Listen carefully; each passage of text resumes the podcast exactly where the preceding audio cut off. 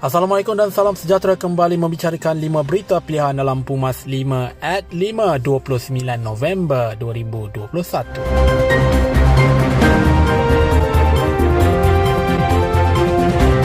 UMNO menegaskan muafakat nasional dengan tujuan mempertemu dua parti Melayu terbesar dan menjadi wadah ke arah kesatuan dan penyatuan. Di mana Presiden UMNO Datuk Seri Muhammad Hassan berkata kerana itu UMNO sedari awal tidak mahu ia didaftarkan sebagai sebuah perikatan politik walaupun pelbagai pihak dalam UMNO dan PAS mendesak ke arah itu.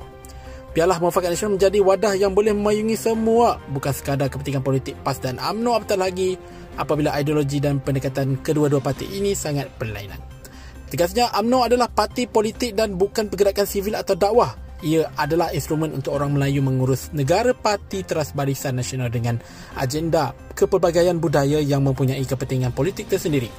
Begitu juga PAS, ia adalah parti politik dengan perjuangan ideologi dan kemahuan tersendiri.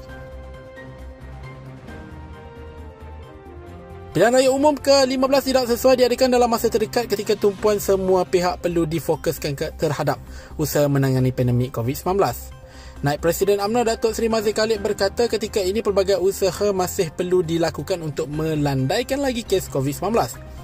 Elok kita landaikan lagi COVID-19 kerana terdapat pelbagai masalah melanda negara dalam tempoh dua tahun ini dan kita dalam usaha memulihkan ekonomi yang terjejas.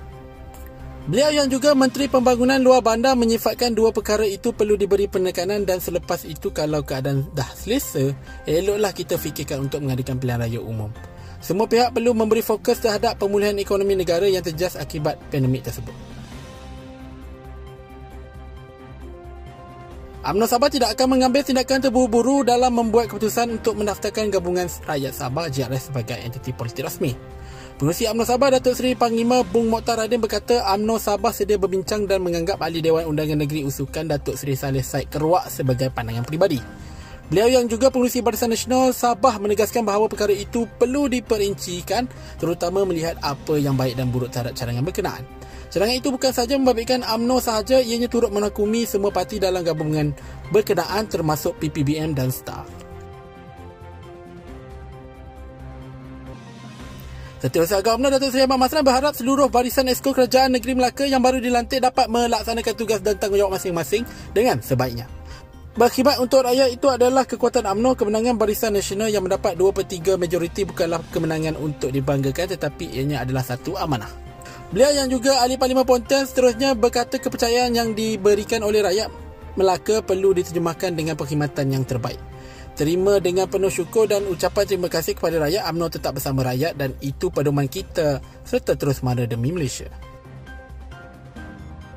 Penyataan ahli Parlimen Lahad Datuk Datuk Mohammadin Ketapi ke dalam Parti Peribumi Bersatu Malaysia sebagai satu langkah yang menimbulkan pelbagai persoalan. Ahli Majlis Ketua Tinggi UMNO Datuk Seri Abdul Rahman Dahlan berkata mesej daripada pilihan raya negeri Melaka tidak mampu dihadam oleh setengah pihak terhadap apa yang telah berlaku. PA15 pun tidak lama lagi kira-kira dalam tempoh setahun lebih dari sekarang. Apa kelebihan kepada GRS apabila PPBM menerima Datuk Muhammadin Ketapi? Yang pasti rakyat akan bertambah marah dengan GRS. Beliau yang juga Ketua UMNO bahagian Tuaran berkata apakah GRS tidak faham kebencian rakyat terhadap budaya katak? Adakah ianya memberi kelebihan kepada GRS?